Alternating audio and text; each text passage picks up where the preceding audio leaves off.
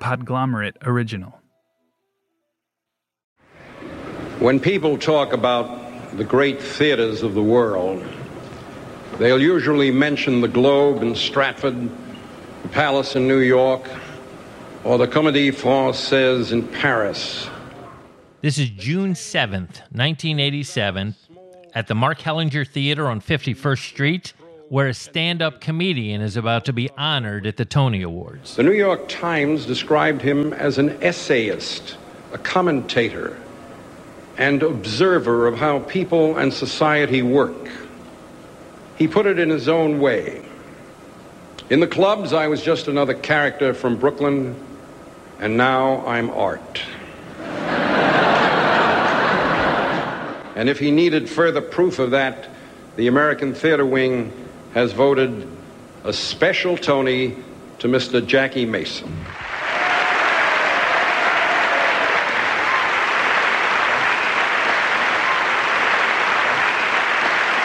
Thank you, thank you. I'll tell you the truth. I, uh, I'm really in a state of shock here because uh, I don't know who to thank for this. Nobody believed in this whole show.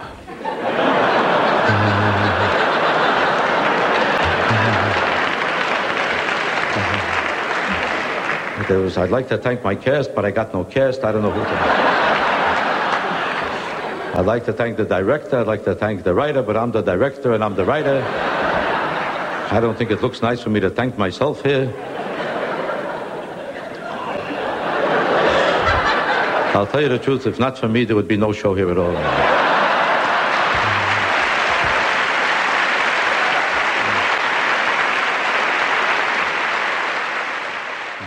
This is one of the hardest, most difficult mountains for a comedian to climb. Everest. It's not Everest. It's not K2. They say that's the most difficult It's mountain. not Kilimanjaro. Did you see that documentary, Free Solo? yeah, Alex Honnold. Mm-hmm. This is like Free Solo. The, the comedy equivalent of Free Solo. because you're out there all alone on Broadway.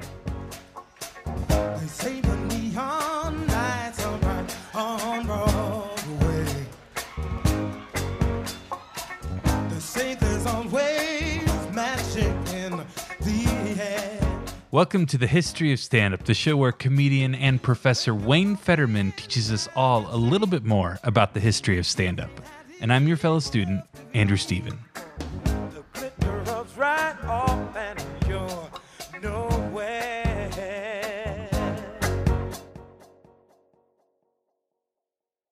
Okay, so Broadway, obviously it's known for musicals and plays, but stand up comedy? When we're talking about comedians on Broadway, there's basically two categories. One, usually a series of characters. that are acted out by comedians. Mm-hmm. And then the other category is straight stand up or storytelling first person. And the performer who really kicked off this trend of comedians able to do a one person show on Broadway was a guy named Victor Borge.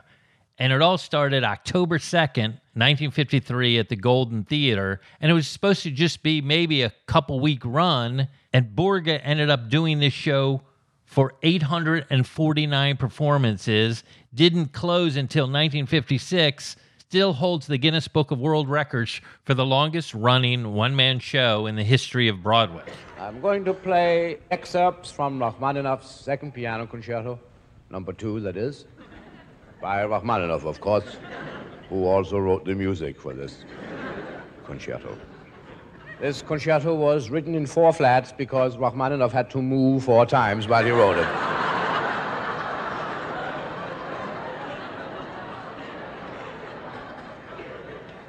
The Steinway people have asked me to announce that this is a Baldwin piano. There is debate as to whether Victor Borge is a stand up because he also uses music in his act. In fact, his show was called Comedy in Music.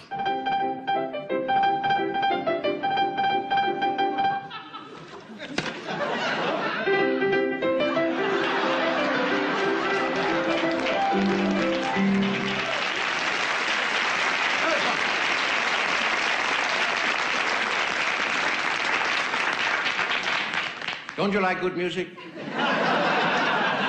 Why do you interrupt me, Oliver?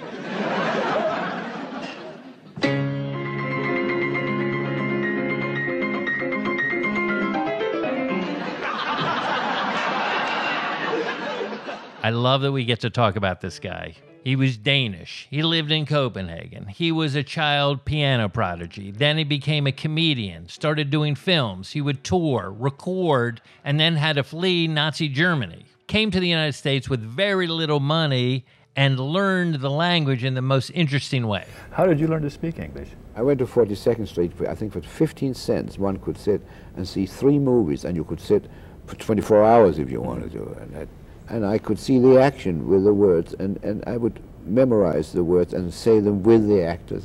One of the many wonderful things about Victor Borge is that two of his most famous stand up routines rely on the idiosyncratic nature of the English language. You know that in the English language are words that contain numbers, such words as wonderful, before, create, and so forth.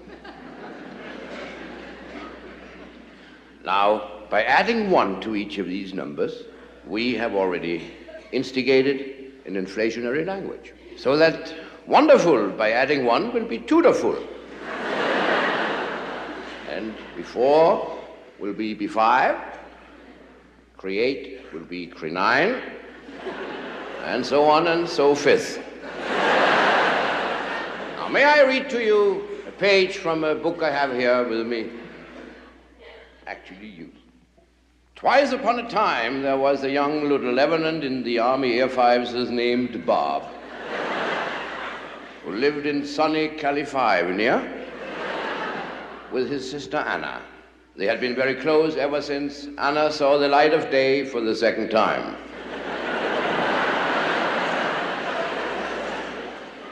They were very proud of the fact that their five fathers had been among the creninders of the American Constitution. And then, of course, the classic phonetic punctuation. Which means that while we talk, we will integrate punctuation marks by giving them sound, so that we can underline our sentences as well when we speak as we do when we read and or write. the period sounds like this.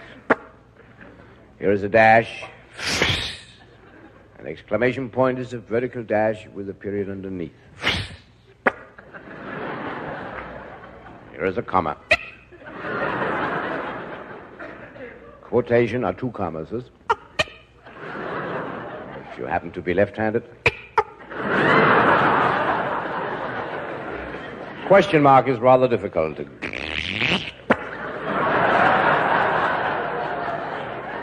Finally, the colon. The two little dots. You know, you put them either over or under each other. That is the sound for the colon. I have a book here, and I'm going to read to you a short story so you can hear how this system really sounds. In the open window, there suddenly came light. Beautiful Elinor sat alone, dreaming of but one thing.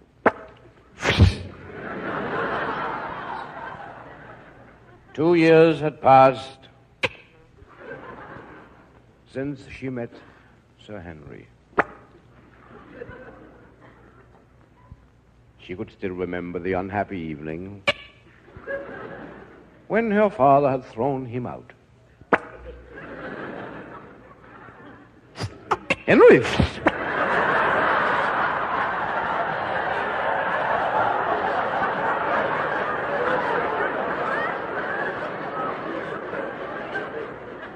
What is love? She asked. He answered, Well, I couldn't live without it.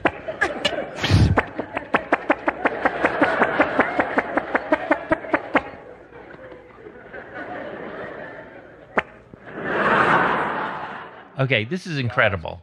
Apparently, Andrew here has discovered this recording that I had never heard of Victor Borge doing that same routine in 1937 in a completely different language. Bluset hørtes med et en underlig lyd bag buskene.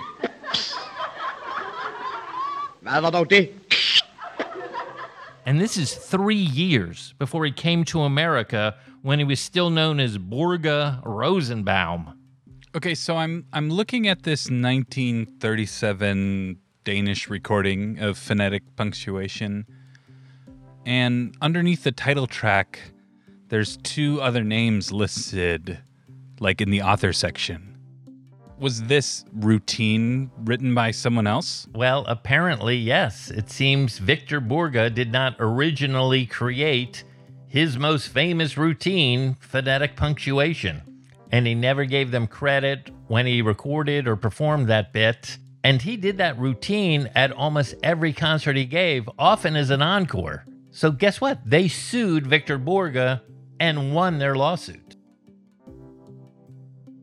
So why do you think Victor Borge was so popular on Broadway? Well, because he was a ridiculously gifted performer, both musically and comedically.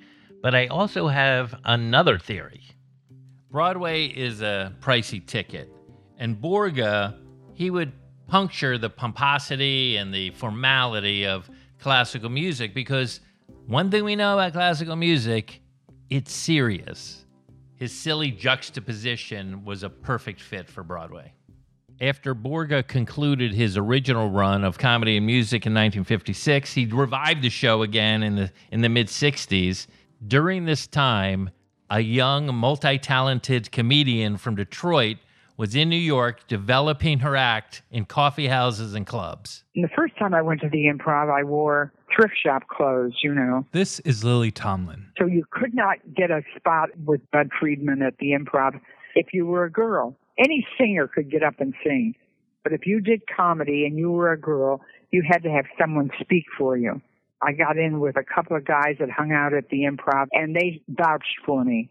So Budd let me have a spot on the show one night, and I put on my my dud, and I had um, a halter dress, blue velvet, cut on the bias, and ankle straps, and I had a big old fox fur coat that was real moth eaten, but it sort of looked good at night. New York's improvisation was on 44th Street between 8th and 9th in the heart of the theater district. The limos are just waiting there, waiting for their fare to come out of the theater, so they have like a lot of free time. So I gave the guy like 10 bucks, which was fairly good tip at that time. And he drove me up to the improv and I swept out in that, in that outfit. And I went right on, um, just about went right on and I did 10 or 15 minutes and I swept out, got in the car and left. So that created kind of a sensation for me. It seems like you always had a sense of the theatrical, even back then, right? Yeah, I did. I did. I did. On March 24th, 1977, at the Biltmore Theater, Lily Tomlin presented her own one person show. You've got to give the show a name. So instead of like just Lily Tomlin, we called it Appearing Nightly. Well, thank you all a lot. I dreamed a long time of having my own show on Broadway. I thought that being a part of the theater would be so glamorous. Champagne chilling in my dressing room, telegrams. I saw myself leaving the theater at night, going out the stage door, finding stage door persons waiting. I saw in the playbill for that show that it said Lily Tomlin had an understudy. I know, which seemed impossible. And when I did Appearing Nightly, Zinka Milanov, who's a who's a, an opera star, I I said I no, I wrote her in the playbill that she was Lily's standby, and she sued me. yeah, she sued me. It was terrible. I paid her like five thousand dollars or. I don't remember what we paid her, but we had to pay her something. Remember, we're all in this alone.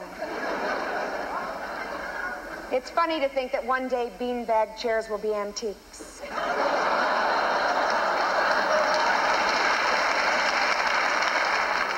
Every time I see a yield sign on the highway, I feel sexually threatened. Is it when we talk to God, we're said to be praying, but when God talks to us, we're schizophrenic?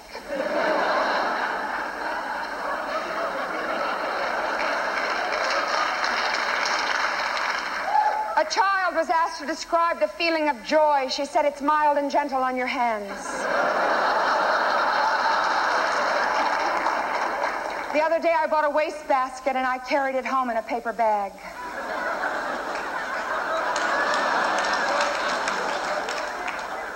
And when I got home, I put the paper bag in the wastebasket. All I ever wanted to do was have a theater I could just go on and do what I wanted to do at any time of the, the season. I thought seriously about trying to buy it. Anyway, so I never bought a theater, but that show played for a year or two or so, and I did it on and off after that while I worked on other stuff.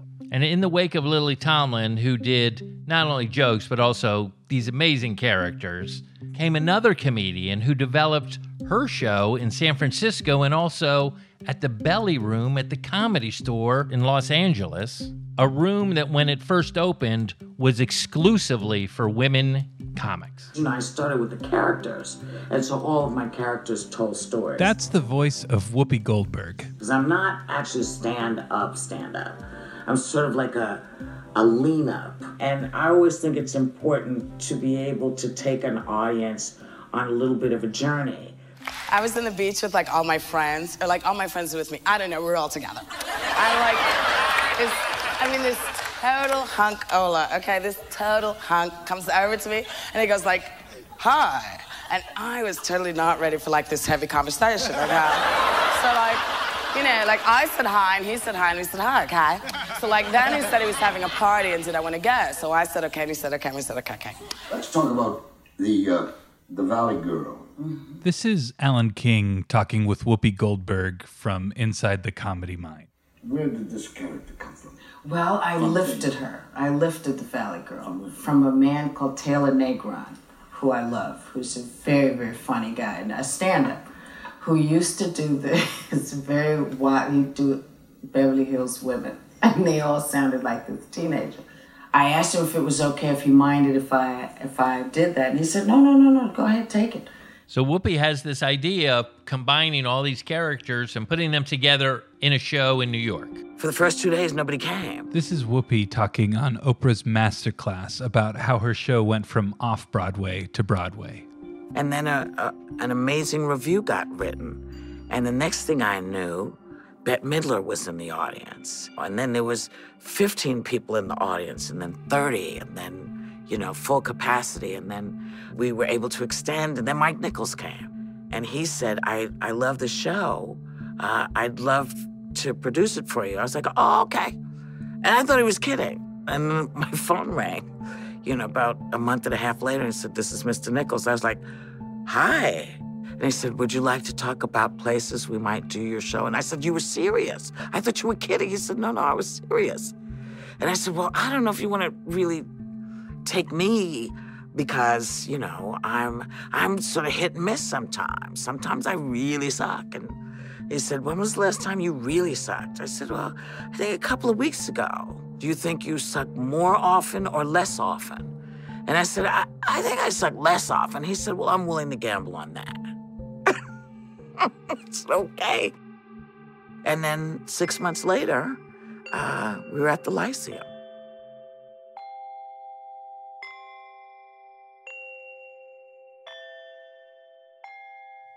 December 22nd, 1986, at the Brooks Atkinson Theater, one of the most unlikely Broadway success stories occurs when this ethnic, Borscht Belty nightclub comedian with this anachronistic act opens his show on Broadway. First of all, this is a one man show, which disturbs a lot of people. You know, a lot of people say, Who is one Jew to make such a comfortable living? But that's another thing. You don't need two people for one show. Why is it that subconsciously people somehow feel that the more people they see, the better the show? You ever notice that? Mister? people enjoy a show because there's more people in it. They see 10 people, pretty good show. 40 people, what a show I saw. A thousand people, oh yes, this show. What was Jackie Mason known for before this? This is he's almost the story of the jazz singer. He was a cantor and then became a rabbi in a temple doing religious text. And then he starts adding jokes to his sermons and gets the bug to become a stand up comedian. I didn't know who I was. I went to a psychiatrist. I'm not ashamed to admit it. I did. He took a look at me right away. He said, This is not you.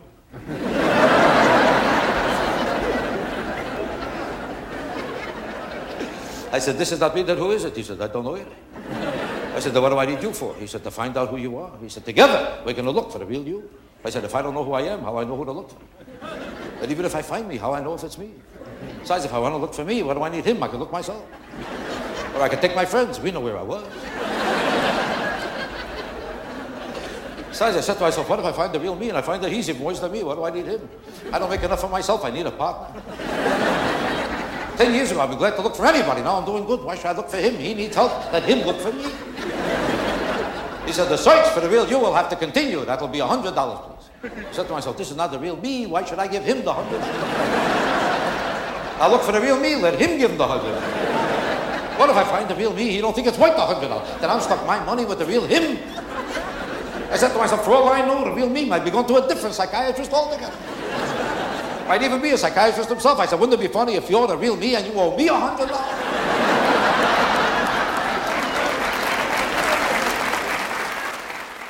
And then there was this famous incident on the Ed Sullivan show where Sullivan thought that Jackie Mason was flipping him off, banned him from the show. Mason sues Sullivan.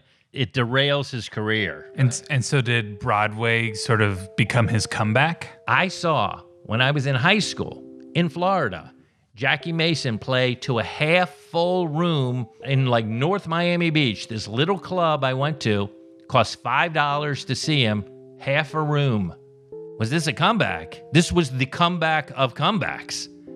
It was so unlikely because his act, like I said before, was so anachronistic. Even Jewish people didn't talk like that anymore. What's happening now is a kind of an unbelievable story to anybody in the world because I know as well as anybody that the mecca of show business is right here in this neighborhood. Within six blocks of this building is the finest, the best that the legitimate theater has to offer. So for you to pick me out as a show to see is frankly not only a surprise, but something that I'm very, very deeply grateful about because without you here, it never would have happened because in an empty building, you can't tell a person is a hit. I would really like to thank each one of you personally and individually. Unfortunately, I'm now such a big star, I got no time to talk to you.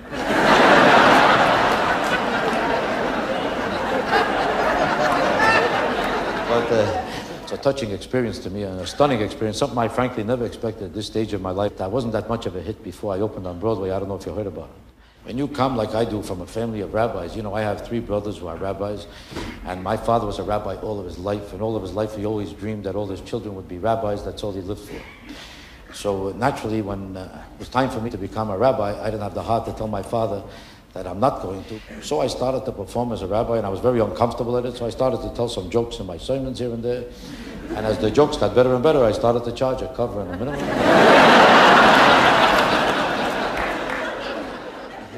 So he does this show, The World According to Me, and then tours the country, takes the show overseas, and then does new versions of Broadway shows over the next 15 years. There's one called Politically Incorrect, there's one called Love Thy Neighbor, Much Ado About Everything, Prune Danish, Laughing Room Only. And here's the crazy thing, Andrew. When you add up all of those shows, Jackie Mason has done more one man performances on Broadway than anyone in history.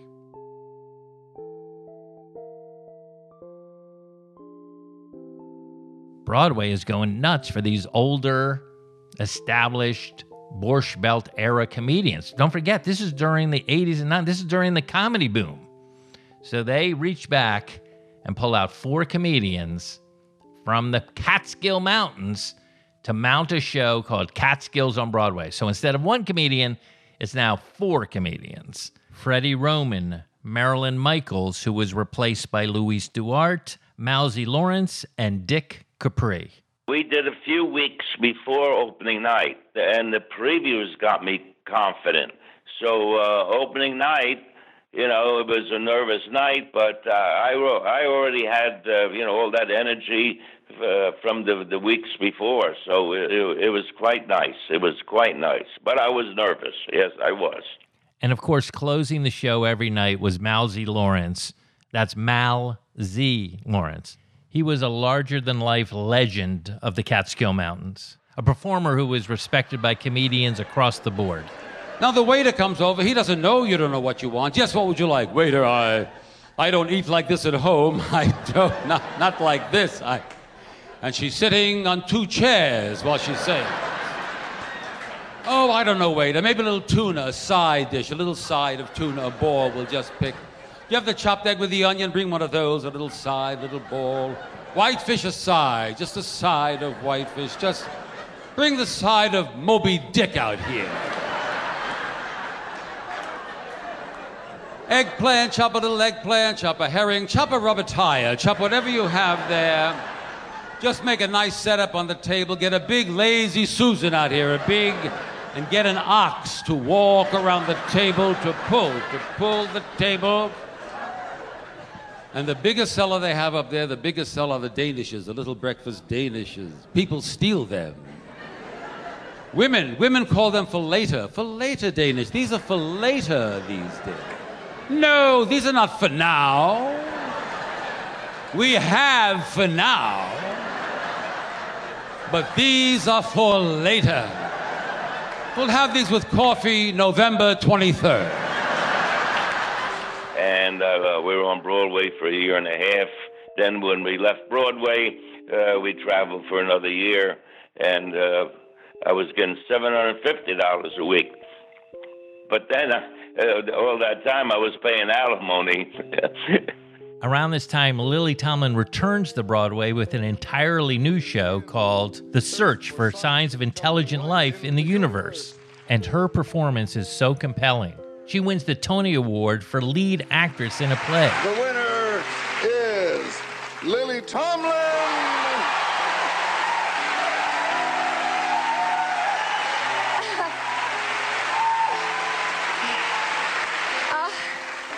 Um, I'm so happy to get this uh, beautiful Tony. I- I'm going to thank I'm going to thank Sam Cohn. I want to thank Jerry and Bernie and Phil who gave us a pretty good deal on the Plymouth. I want to thank uh, Jane Wagner who wrote this beautiful play.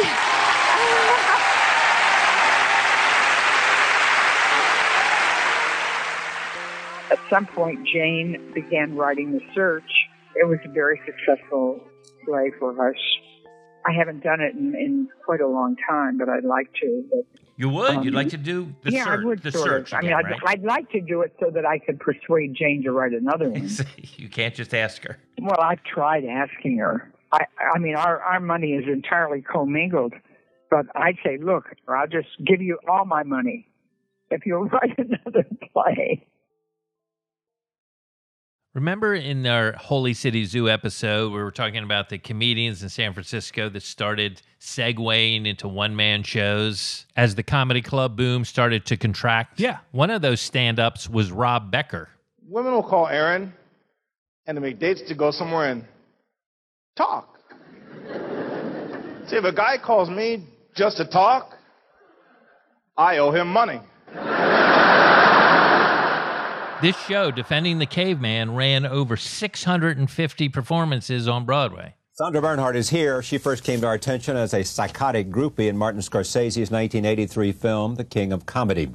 Since then, the multimedia comedian has garnered success with her performances, books, CDs, and sitcom appearances. She is making her Broadway debut with her one woman show, I'm Still Here, Damn It. Yeah, Sandra is another comedian who, like Whoopi Goldberg, went from the belly room of the comedy store to Broadway. For me personally, nothing affected me more, though, than the untimely death of Gianni Versace. It was so random and violent.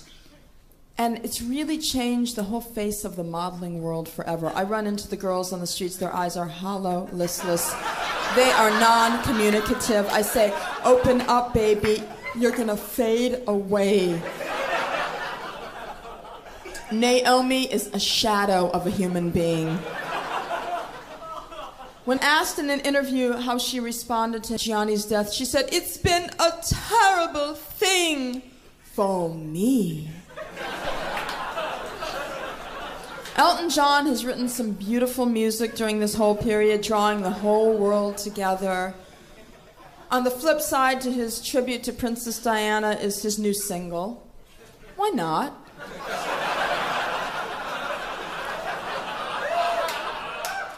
When you started, I'm Still Here, Damn It, it was for a limited run. Right. Now, was that because you didn't think it might not have legs, or You I know mean, what? This I really went back long to run. I went back to my roots. I put no limitations on myself, and you we'll know just what? do it and see what happens. Yeah, well, because it came from my heart. It was very organic. And when you're true to your muses, you can never go wrong. In 2004, Billy Crystal, whose stand up act always had a theatrical and emotional component to it, added his name to the list of comics who had a successful Broadway run. The name of his show was 700 Sundays. This is not something somebody of her generation really understands, as evidenced by the next day her phone call to her best friend Reba talking about the wedding. Reba, hi, Julie got married yesterday to her partner. That's what they call them. They call them partners. No, Tonto is a faithful companion.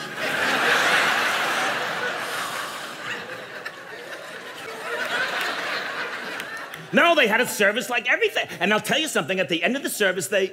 No, dear, no. They don't step on the glass and scream L'chaim. No, this is not a Jewish service. This is a Lesbiterian service. And the Tony goes to Billy Crystal, 700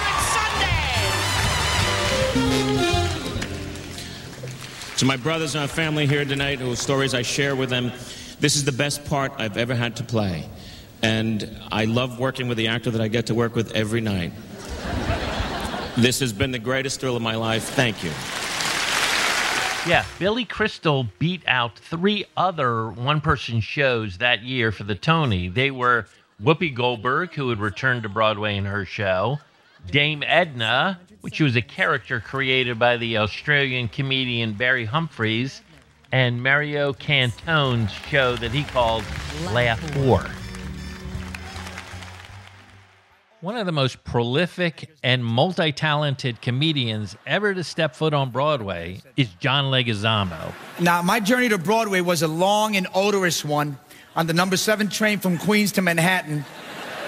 And uh, I- I'm a son of immigrant parents. My, my parents left El Anis de Colombia back during the great, yes. That's it right there in case you were looking for it. But it was in the theater where I found myself, man, where I could write about my family, but in code because they're very litigious. My family will sue. And I could also talk about my sexual failures on Broadway. And for that, I got two Tony nominations, which I lost. But all this revealing of my personal life started freaking me out, and I started getting depressed. And I found this therapist who specialized in positive thinking. But I kept thinking, what the hell good is that gonna do me?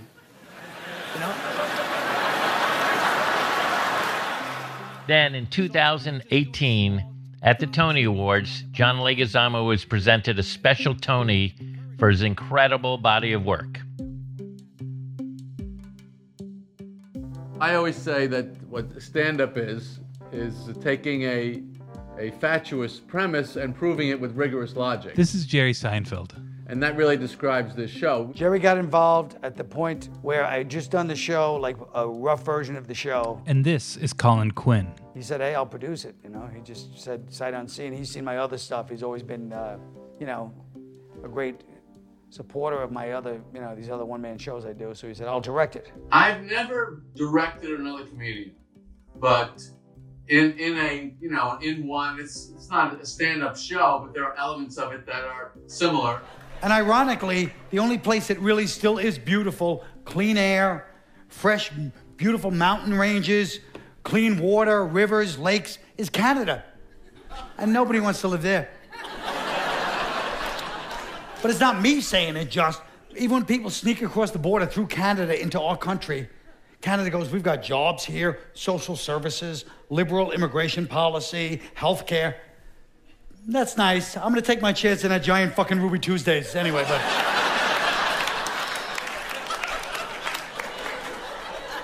But don't feel bad for Canada. Believe me, this is their strategy, is to be boring so nobody goes up so they can stay looking nice and nobody wrecks it. It's obviously, they're not trying to welcome people. Have you ever seen the flag? It's a leaf. They're not even trying. Even the national anthem is kind of trying to get you to dismiss them a little. It's like, oh, Canada. and you go up there, they all speak French. When did that start? I'll tell you when it stops the minute we leave. I guarantee you. Oh.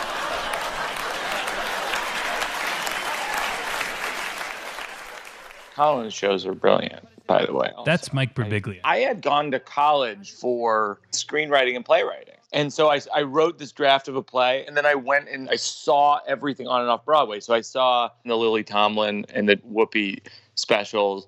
I, I had been a stand-up comedian, so I thought like move to New York and try to get into clubs, and then I'll I'll keep pursuing plays and screenplays, and hopefully those two things can mesh at some point. And here I am, 40 years old. They finally have. Mike Birbiglia made it to Broadway in 2018 with a show called The New One. I find that when you fall in love, you tend to overlook certain red flags. One of them was that she would say really mean stuff to me, but then she would pull it back. She'd be like, No one likes you at all. Only kidding.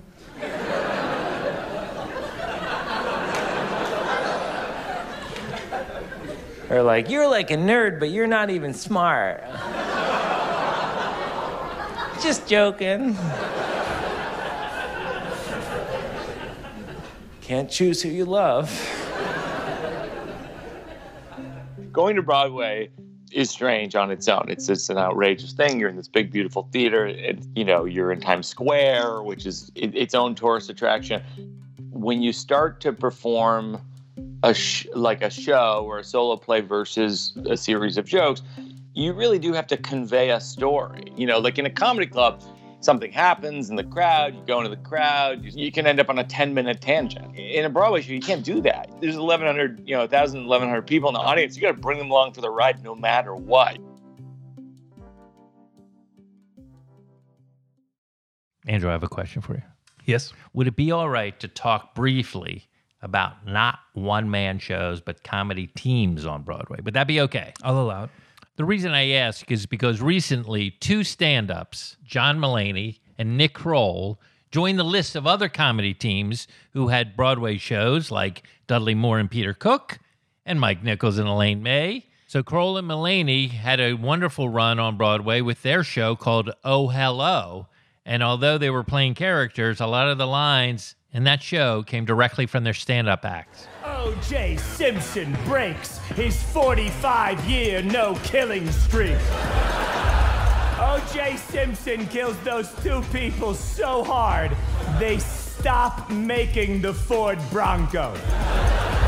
Can you imagine doing something so fucked up there's no more Toyota Camry? definitely jokes that both of us had written or thought of that were much easier to deliver as as these characters than as Nick or John would. That's Nick Kroll. There's something about being on Broadway that is kind of uh, unlike any other experience I've had so far in, in show business. As comedians, we're used to doing clubs or going on tour, but when you are doing Broadway, it's like you're touring a beautiful theater, but you never have to go on tour. You're just in the same place every night and everybody comes to you. There's something about people walking into a Broadway show that the audience has high expectations, but also they've paid a lot of money for that ticket. They're excited to be there. There's there's just a heightened spectacle in a way that you don't always feel doing regular stand up in a in a club or in a even in a theater. We love the great traditions of the theater, and that is why we plan to pay homepage to them tonight.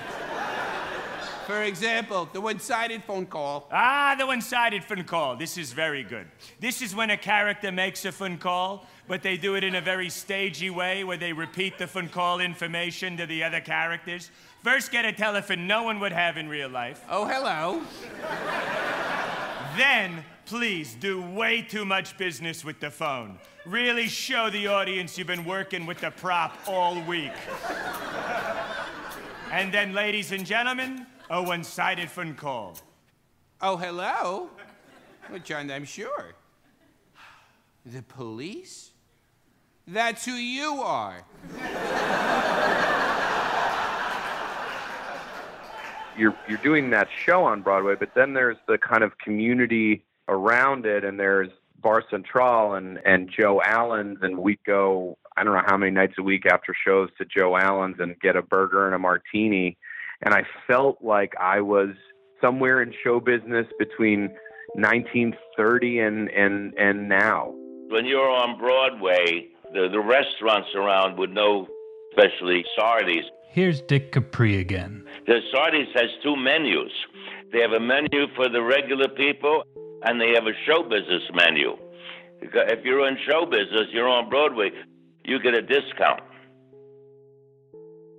Is there anyone else? I mean, I feel like I've heard other stand ups performing one person shows on Broadway. Yes, there were a number of comedians who had limited runs on Broadway. I'm going to name just a few Dave Allen, Shelley Berman, Lewis Black, Red Buttons, Bruce Forsyth, Danny Gaines, Kathy Griffin, Jay Johnson, Robert Klein, Bill Maher, Julia Sweeney, Yakov Smirnoff, and then there's a different category. There's a few comedians who just used the beautiful Broadway theater as their venue for their television special. They might do a few warm up shows and then tape it or do it live. Like Jerry Seinfeld when he did I'm Telling You for the Last Time or Robin Williams. And guess who's coming to Broadway uh, this year?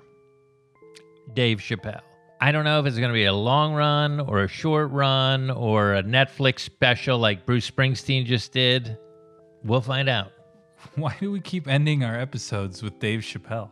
But we're not going to this year because I'd like to end this episode, if you don't mind, Andrew, by mentioning one of the great performers, not a stand up, but basically sat down at a desk and told phenomenal stories. His name was Spalding Gray. I'll uh, have to check him out.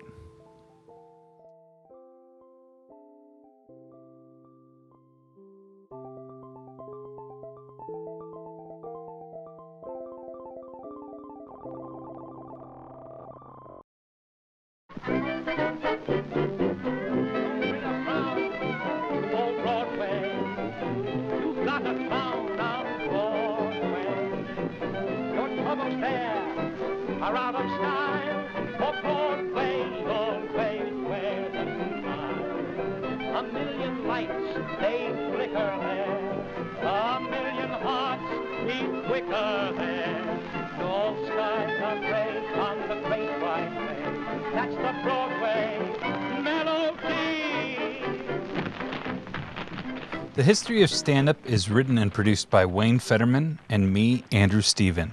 Executive produced by Jeff Umbro and the Podglomerate. You can find more of their podcasts at thepodglomerate.com. Special thanks to Dick Capri, Nick Kroll, whose show Big Mouth is available on Netflix, Cliff Nesteroff, Lily Tomlin, the Abraham Comedy Archives, and Mike Birbiglia, whose Broadway show, the new one, is coming to Los Angeles in the fall. For five weeks, 40 performances at the Ahmanson for, as part of their quote unquote Broadway series. So, what does that just mean to you that you have? You are in a show that's part of a Broadway series. That's one of that's what I will say. That is one of the strangest parts. Like the other night, I did a benefit, and it, it, it got written up in page six, and for the first time, they called me like Broadway funny man. Mike Birbiglia, and I go like, I think that's what I got out of the Broadway run. I think they just go Broadway funny man. Some of the music in this episode is by Breakmaster Cylinder. Please follow us on Twitter at Hist of Standup and online at thehistoryofstandup.com. If you like this show, please tell a friend, share an episode, and leave us a rating and review on Apple Podcasts, Stitcher, Spotify, or wherever you listen to podcasts. Take care.